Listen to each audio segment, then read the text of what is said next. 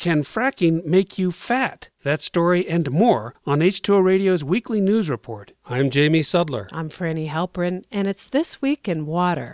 The House of Representatives passed a farm bill last week by just two votes. While many objected to its work requirements for recipients of food assistance, others were critical for its effects on the environment. According to the Natural Resources Defense Council, the bill repeals clean water safeguards and exempts companies that spray pesticides into waterways. It also exempts chemical makers from enforcement when pesticides harm or kill endangered species, including some bees, and it prohibits local communities from adopting adopting their own pesticide laws if they are more strict than federal standards. Further, the House bill would exempt public lands from wildlife and water conservation safeguards. And EcoWatch reports that it would allow mining and logging in Alaskan forests. A spokesperson for the Center for Biological Diversity said in a release that the act is a stunning gift to the pesticide industry with staggeringly harmful implications for wildlife. The House bill now goes to the Senate, which may vote on it next week wastewater from chemicals used in the fracking process might make a person fat. That's the conclusion of Duke University researchers after they exposed cells from mice to the compounds from samples collected in Colorado and West Virginia. Scientist Chris Kassotis said that even when wastewater samples were diluted 1,000 times, there was significant fat cell accumulation. While the study does not say that fracking chemicals in waste cause obesity, the mouse cells that were submerged increased in size anywhere from 20 to 80 percent, depending on the chemical concentrations. A spokesperson for the industry criticized the study, telling the Raleigh News and Observer that it used completely unrealistic concentrations and failed to identify how people would be exposed to the chemicals. The study was published in the journal Science of the Total Environment.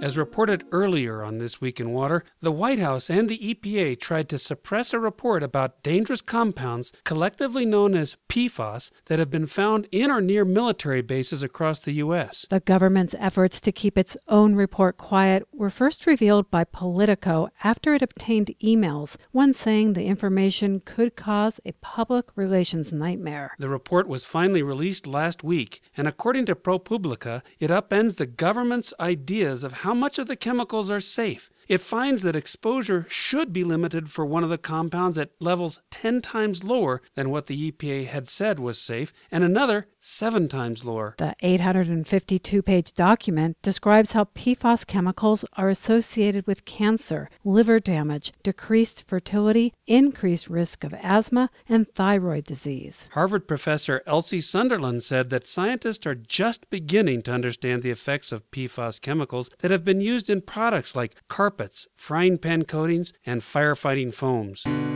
In other news about the EPA, the agency has approved the first of its kind plan for the disposal of toxic coal ash to be administered by a state instead of the federal government. EPA will now allow Oklahoma, Administrator Scott Pruitt's home state, to oversee the disposal of the toxic waste. The ash is the product of burning coal and is laden with poisonous chemicals that can increase a person's risk for cancer and affect brain health. Contamination can spread through air and water. Oklahoma's Department of Environmental Quality has regulated the coal ash up to this point, but always under federal rules. Now, according to outlet News OK, EPA will not be involved. Lisa Evans, formerly with the EPA and now with Earthjustice, said that the decision means a bad situation will get a lot worse. Her group, along with the Environmental Integrity Project, issued a report last week that claimed coal ash pollutants are in Oklahoma's groundwater. And a spokesperson for the Oklahoma Sierra Club said that this contamination happened right under the state's nose. Other states are seeking similar permission from the EPA.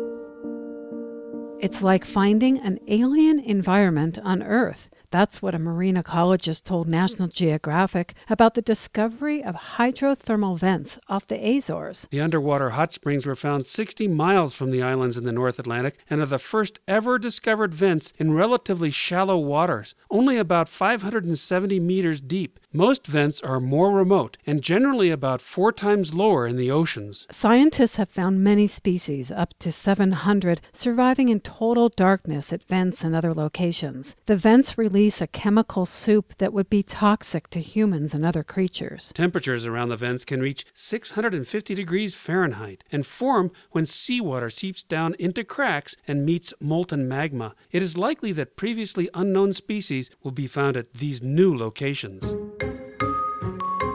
And finally, this week, this sound.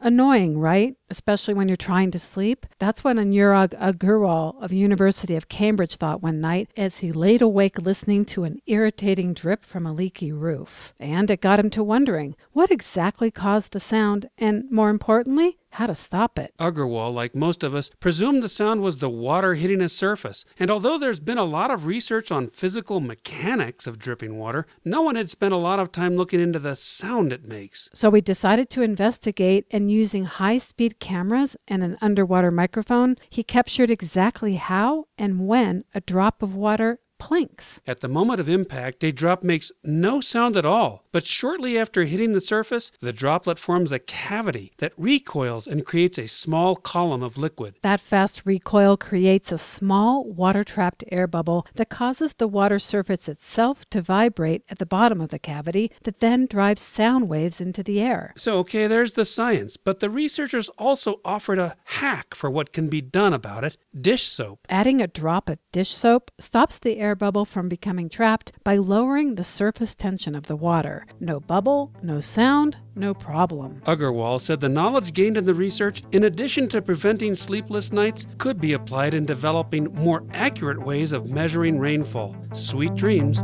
This Week in Water is supported by the American Waterworks Association, highlighting the latest cost effective strategies to manage aging infrastructure at the Water Infrastructure Conference and Expo, October 28th to 31st in Atlanta. Learn more at awwa.org forward slash H2O Infocon.